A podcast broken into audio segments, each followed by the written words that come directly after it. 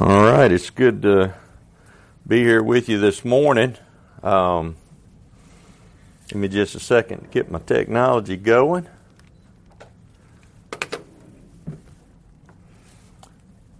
The light come on up there. All right. So I'm going to try to have all the verses up here on the screen today. I'll have to do a little back and forth between the PowerPoint and the uh, eSword. Let's see. There we go. So, um, before me and Matt did a little bit of trading, um, he was talking about um, this exploring the idea of uh, free choice, free will, and I'm hoping that he's talking some about the source of those things. But um, you know, I thought, well, a good follow up would be to talk about the consequences of some of those choices. Um, for those that weren't in Matt's class today, we did talk for a moment about uh, how Paul went about encouraging uh, Timothy, and he used a lot of different ropes. We used that. We talked about this idea. You know, hey, if you're afraid you're going to fall off the back of the boat, or you do fall off the back of the boat, how am I going to how am I going to get back on the boat? Well, there's heaven to think about. There's that rope, you know, and then there's um, you know this idea of gratitude for what was done for me. You know, Jesus did these things for you. Uh, your uh, mom and your grandma taught you these things. You've got an obligation there. You know, I did these things for you. You know, it's, it's all these different rescue ropes. And really, when we get together, our lessons are usually about one of these ropes, right? Not, not all that long ago, I did a lesson on the devil, you know, and we know which rope that is. we're going to pull up and get back on the boat so we don't, you know, fall in with him. Um, so, as we think about all of these different things that motivate us um, to do right, one of those um, actually has to do. You know, I said something to Matt. You know, sometimes as a in the class, sometimes as a parent. Uh, you may be feeling down a little bit. You may not be that motivated about heaven. You may not be feeling all that much gratitude for what Jesus did for you in that moment. But you'll be thinking about, well, you know, I've got all these relationships, kids and a wife, and the people that are around me, you know, folks at work that I've worked with and taught. Uh, they're counting on me to do right. They're counting on me to have a good attitude even though sometimes I don't. Right? You know, in other words, uh, this lesson is a little bit about, you know, it's about the consequences of sin, but what I want you to think about is as we go through this in the class to come, how important um, my decisions are to others. Um, you know, the impact that it has on others, and how important it is that I uh, even keep my thoughts in the right place. Um, you know, we're going to talk in the class some about Lot, you know, the choices that Lot made, you know, the consequences of those choices, what God says, what the Word says about Lot. Uh, we're going to talk about some of those things. And in some of that, you can see how attitudes and thoughts um, have an impact. And we want to look at, we're going to go back through, we're going to have a good bit of Old Testament. And what I want you to do is think about, you know, well, is this really how this works? Is this how sin and its consequences work? Uh, you know, we're going to be, we're going to go all the way back to Adam and, um, you know, when we think about uh, forgiveness of sin, God's grace and mercy, Uh, yes, all those things are there. And yes, heaven is there for a reward. But what about the consequences of sin? What about the consequences of our choices? Um, you know, what, what, what about those things? And so that's what this morning is about. Um, this is in Exodus 34.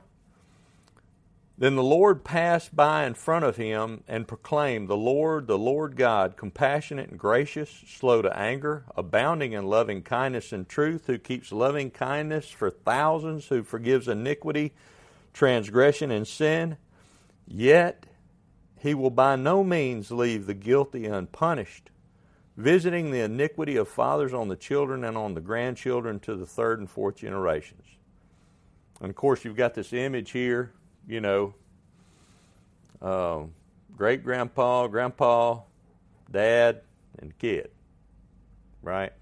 And when we think about uh, sin and uh, how it affects other people, you know, Gary and I were just talking briefly. You know, when you're in the real estate business, you see how people act and what happens at the end of life. You know, and uh, the decisions that people make about how they're going to act in those moments often affect the family for generations and those relationships for generations. And uh, we see that and we know that. And we know that that sin, you know, whether in a lot of cases what we see, you know, whether it's greed or envy or whatever it may be, those effects it's not just you that it affects. It's it's on and on. Um, that quote that I just read in Exodus 34, uh, this idea of going to the fourth generation, that's actually found four times in scriptures. It's not this isn't just one off deal. Um, and the question is, you know, what legacy will you leave for your children. You know, this is another one of those lessons, you know, and it's not just your children, it's the people around you. What about the people here? You care about these folks? And, you know, does your decision making process, your thoughts and your attitudes and your actions affect other people? And the answer, of course, is yes. No one, this is Deuteronomy 23, no one of illegitimate, illegitimate birth shall enter the assembly of the Lord.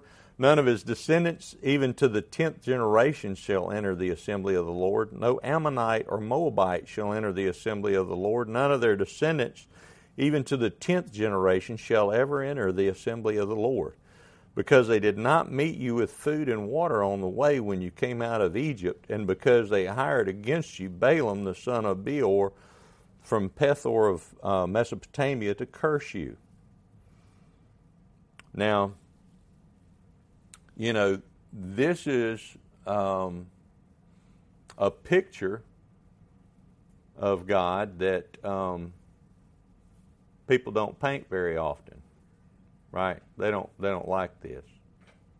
This isn't a popular view, right? Uh, you know, I've heard this concept uh, in modern religion of the born again virgin, right?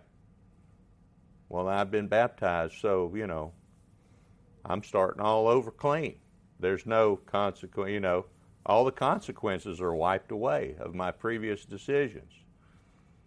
Now, so these children, did they commit the acts that they were penalized for? And the answer is no. Right? Um, so when we start to look at the consequences of sin, there's a little bit to think about. So this is Judges. All that generation also were gathered to their fathers, and there arose another generation after them who did not know the Lord, nor yet the work which he had done for Israel. Then the sons of Israel did evil in the sight of the Lord and served the Baals, and they forsook the Lord and the God, the God of their fathers who had brought them out of Egypt, out of the land of Egypt, and followed other gods from among the gods of the people who were around them, and bowed themselves down to them. Thus they provoked the Lord to anger. So they forsook the Lord and served Baal and the Ashtaroth. The anger of the Lord burned against Israel, and he gave them into the hands of plunderers who plundered them. And he sold them into the hands of their enemies around them, so that they could no longer stand before their enemies. Wherever they went, the hand of the Lord was against them for evil, and the Lord had spoken, and as the Lord had sworn to them, so that they were severely distressed. You know, there were promises for prosperity, uh, reward for obedience, but there was also promises that their sins would have consequences.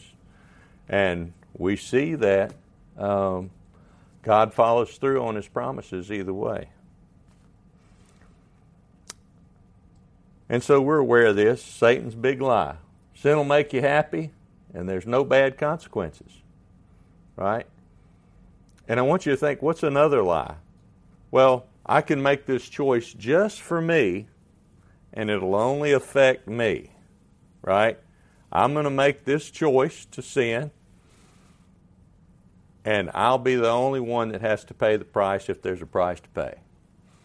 All right, that's that's another part of the lie that the devil would have you to believe. All right, let me read this in uh, Deuteronomy 29. I'm going to start in verse 19. I'm going to get there for you. Let's see. What I say? 29, 19. Yep. All right. It shall be when he hears the words of this curse that he will boast, saying, I have peace, though I walk in the stubbornness of my heart in order to destroy the watered land with the dry. So, think about the statement I have peace, though I walk in the stubbornness of my heart.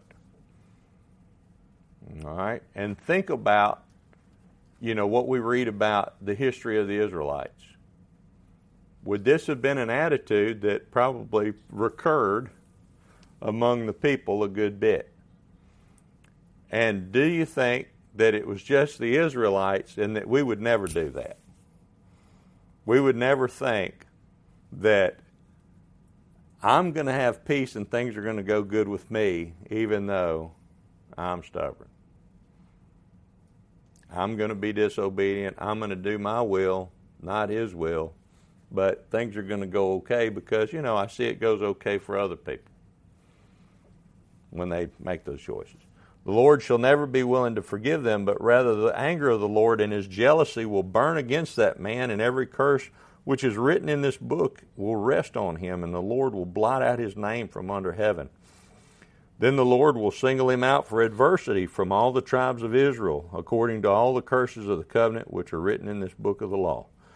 Now, the generation to come, your sons who will rise up after you, and the foreigner who comes from a distant land, when they see the plagues of the land and the diseases with which the Lord has aff- afflicted it, will say, All its land is brimstone and salt, a burning waste, unsown and unproductive, and no grass grows in it, like the overthrow of Sodom and Gomorrah, Admah and Zeb- Zeboam, which the Lord overthrew in his anger and in his wrath. All the nations will say, Why is the Lord why has the Lord done thus to the land? Why this great outburst of anger? Then men will say, Because they forsook the covenant of the Lord, the God of their fathers, which he made with them when he brought them out of the land of Egypt. They went and served other gods and worshipped them, gods who they have not known and whom they have not allotted to them. Uh, therefore, the anger of the Lord burned against that land to bring upon it every curse which is written in the book.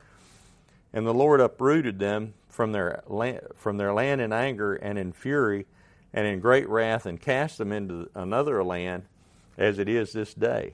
The secret things belong to the Lord our God, but the things revealed belong to us and to our sons forever, that we may observe all the words of this law.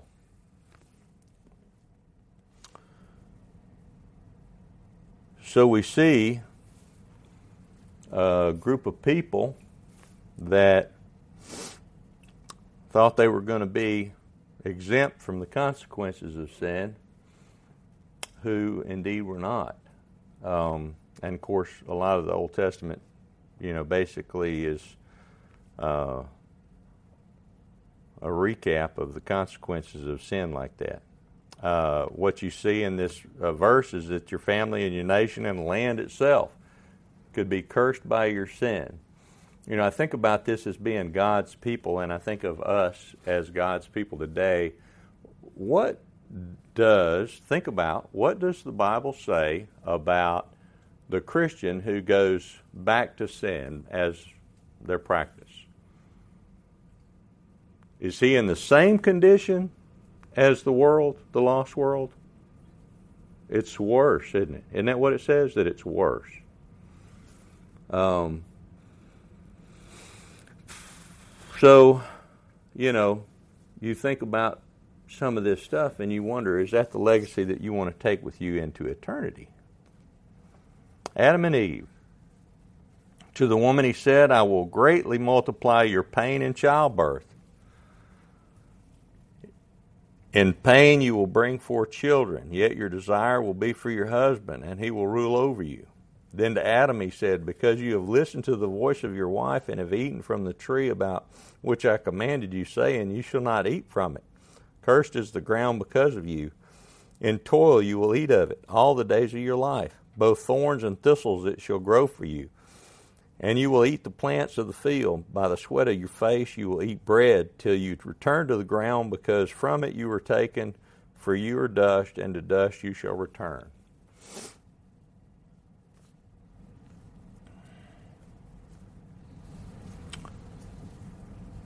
Therefore, just as uh, through one man sin entered, sin entered into the world, and death through sin, and so death spread to all men because all sinned.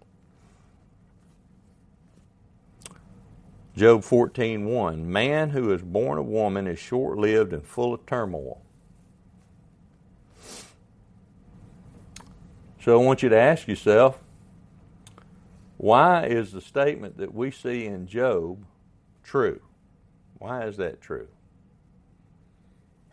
That man who is born a woman is short lived and full of turmoil. Why is that? If we were completely surrounded by folks that were completely in the in the do right mode all the time, all the time, uh, would that be less true?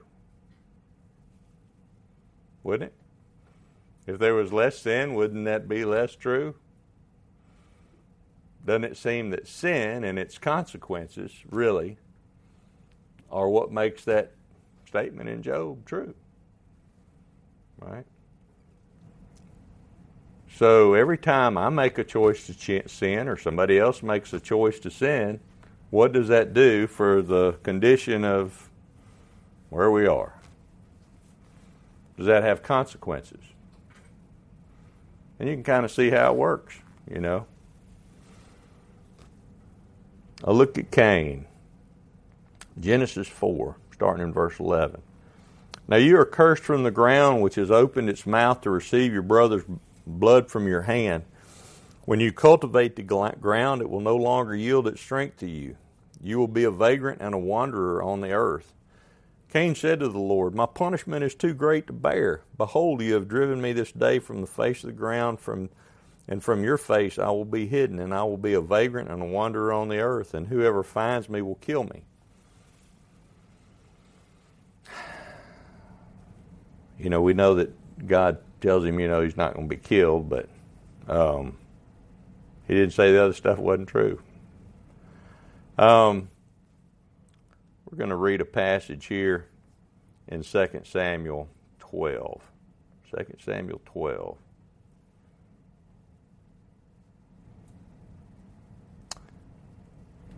All right, starting in verse 9.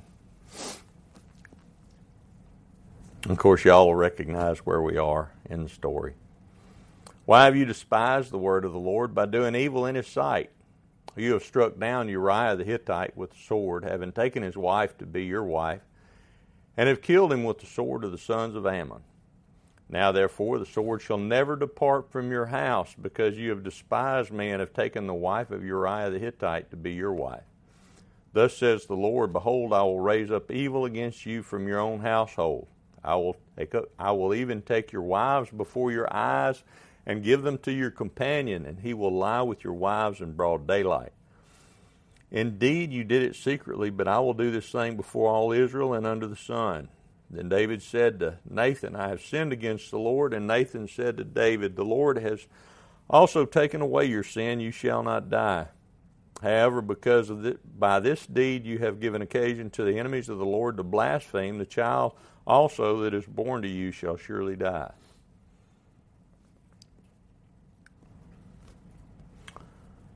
So, did David get a free pass?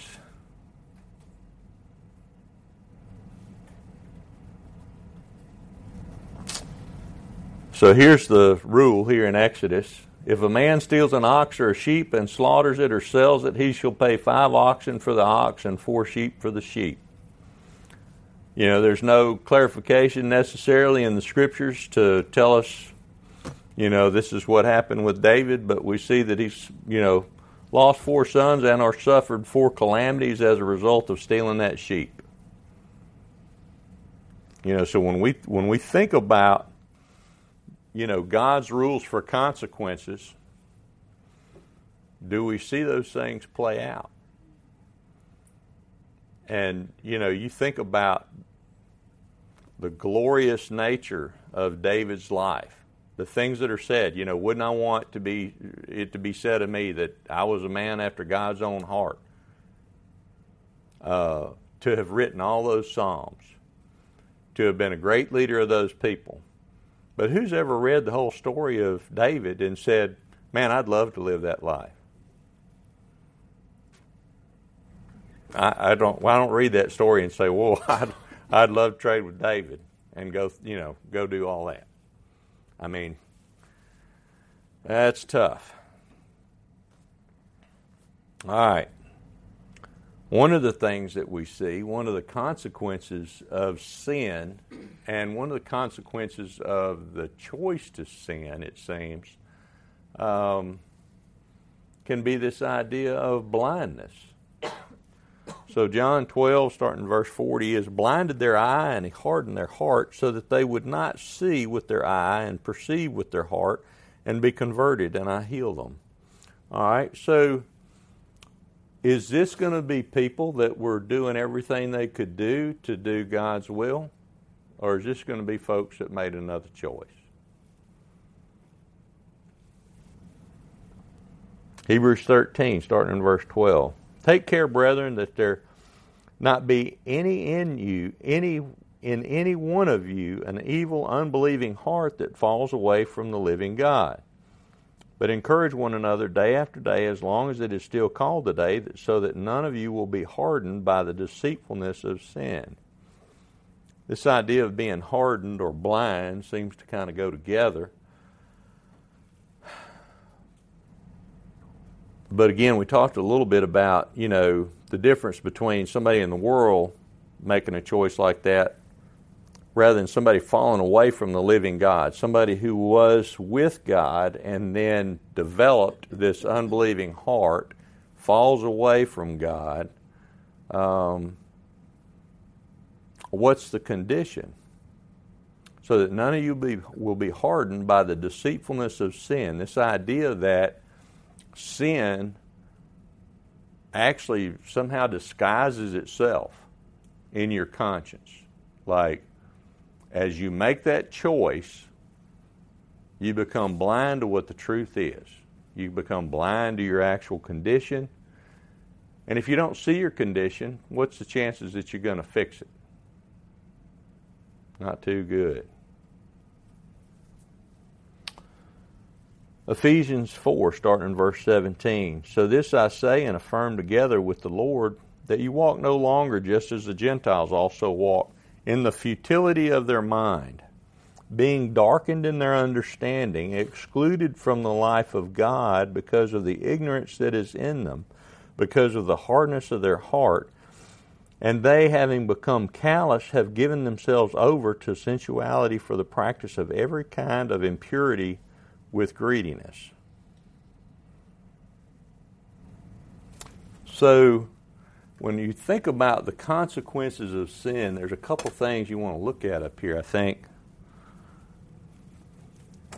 So we talked about what would happen, you know, I guess in here and maybe in your heart.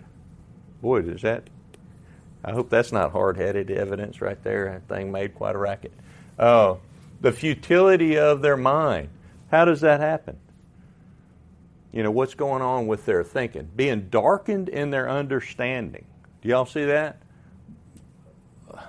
How does that happen? What, what has to go on inside me that my understanding is darkened? Excluded from the life of God because of the ignorance that's in them.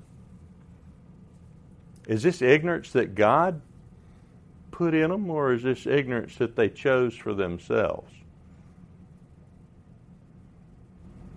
Again, I think we're talking about choice, right?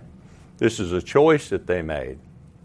And if you're honest about it and you think about it a minute, you can kind of look and you can see that this is happening. This happens to folks all around. This is happening all the time, all around, right? People make a choice. Why is it that they're excluded from the life of God? Why is it that this ignorance is in them? Why do they possess that hardness of heart toward the truth of who God is? Why is that? And they, having become callous, have given themselves over to the sensuality for the practice of every kind of impurity with greediness. So, are we getting back to the source of why? What was the motive for the choice that was made? Is the motive for the choice revealed here in this verse? Is it that basically they wanted to do what they wanted to do, right? You think about folks that say, I'm an atheist, or, you know, I don't believe all that stuff. Well, there's a lot of evidence. Uh, if we go back and read Romans, uh, we can see what God supposes they're supposed to see when they look out there and see this creation, right? But there's a lot there's a lot in this passage that deals with this idea of what happens to me when I make this choice to sin when when when I let these motives get a hold of me is there a consequence that's hard to come back from for that? And I think we can see that it is.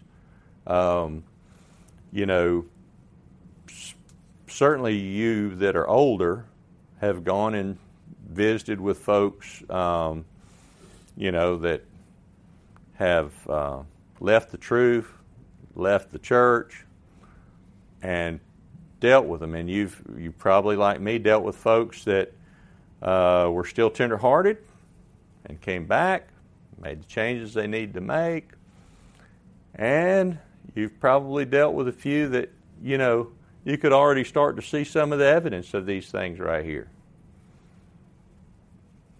and um, it's a super super sad thing. Uh, I've seen it happen. I know this I know this is real. This happens. All right, let's read this passage in Job. I'm going to turn to it. Job 15, 20 through 35.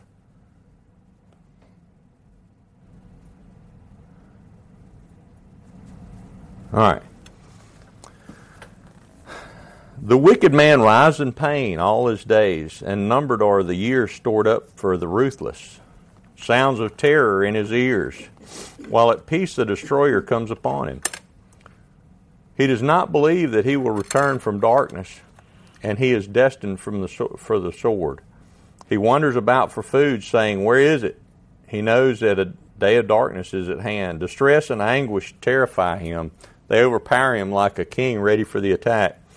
Because he has stretched out his hand against God and conducts himself arrogantly against the Almighty, he rushes headlong at him with his massive shield, for he has covered his face with his fat and made his thighs heavy with flesh. He has lived in desolate cities and houses that no one would inhabit, which are destined to become ruins. He will not become rich, nor, his, nor will his wealth endure, and his grain will not bend down to the ground. He will not escape from darkness. The flame will wither his shoots, and by the breath of his mouth he will go away. Let him not trust in emptiness, deceiving himself, for emptiness will be his reward. It will be accomplished before his time, and his palm branch will not be green. He will drop off his unripe fruit, grape like the vine, and will cast off his flower from the olive, like the olive tree. For the company of the godless is barren, and fire consumes the tents of the corrupt. They conceive mischief and bring forth iniquity, and their mind prepares deception. Now, that sounds a lot like Proverbs to me. You know, that, that sounds like Proverbs. And when Proverbs talks about things like this, does it talk in the idea of generalities? Does the Bible also tell us that evil will, evil folks will prosper? Does the Bible tell us evil folks will prosper? It does. All right? So, is that always true? Because the Bible's telling us two different things. So we're talking about we're talking in generalities, right? These things are generally true. You make these choices, generally this is what happens. Is this always what happens?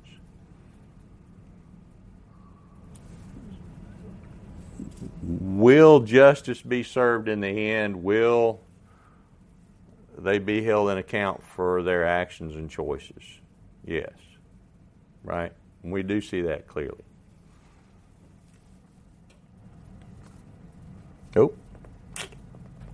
Thought I was turning the page on my PowerPoint. Psalm 38 3 There's no soundness in my flesh because of your indignation. There's no health in my bones because of my sin. Proverbs 13, 15. Good understanding produces favor, but the way of the treacherous is hard. Proverbs 28:13 Who, he who, conceals his transgressions will not prosper, but he who confesses and forsakes them will find compassion. Um, so if you find yourself in the spot where, you know, you've got sin, it's there, you've done it, you're past it, there it is. Um, what do you do about it? Do you hide it? Do you cover it up? Do you pretend it didn't happen? Or do you deal with it? What's going to have the best result? All right. We know what's going to have the best result. We're going to confess and forsake those things, right? Um,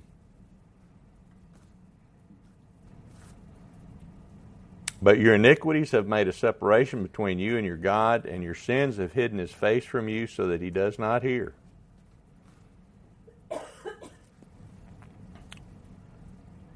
Then they will cry out to the Lord, but he will not answer them. Instead, he will hide his face from them at that time because they have practiced evil deeds. 1 Timothy 4 1, but the, starting in verse 1. But the Spirit explicitly says that in later times some will fall away from the faith, paying attention to deceitful spirits and doctrines of demons by means of the hypocrisy of liars, seared in their own conscience as with a branding iron. Um, we've got to be careful uh, about this idea of deceit. Got to be careful about choices we make and the things that we believe. So, last slide. Numbers 32, 23, but if you will not do so, behold, you have sinned against the Lord, and be sure your sins will find you out. Galatians 6, 7, do not be deceived, God is not mocked. For whatsoever man sows, this will he also reap. For one who sows to his own flesh will from the flesh reap corruption. But the one who sows to the Spirit will from the Spirit reap eternal life. And you see, this, I just basically wanted to have an Old and a New Testament reference that basically said the same thing. Uh, that, um, you know, what you sow, you will reap. Um, there is forgiveness. Uh, there is an opportunity for salvation for everybody, for anybody. Um, for all those that sin, that confess, repent, repent of those things, and confess those things, uh, they can become what we find in the New Testament to be blameless. Um, for those that haven't become Christians, that have never been obedient to the gospel, um, we'd ask you to be baptized. If you know that that's what you need to do, we'd uh, offer that opportunity to do that at this time. If uh, you find that you've fallen away and you need to confess and repent of those things, ask for the prayers of the saints here, we'd ask you to do that while we stand and sing the song that's been selected. When the trumpet of the Lord shall sound, time shall be no more, and the morning breaks eternal.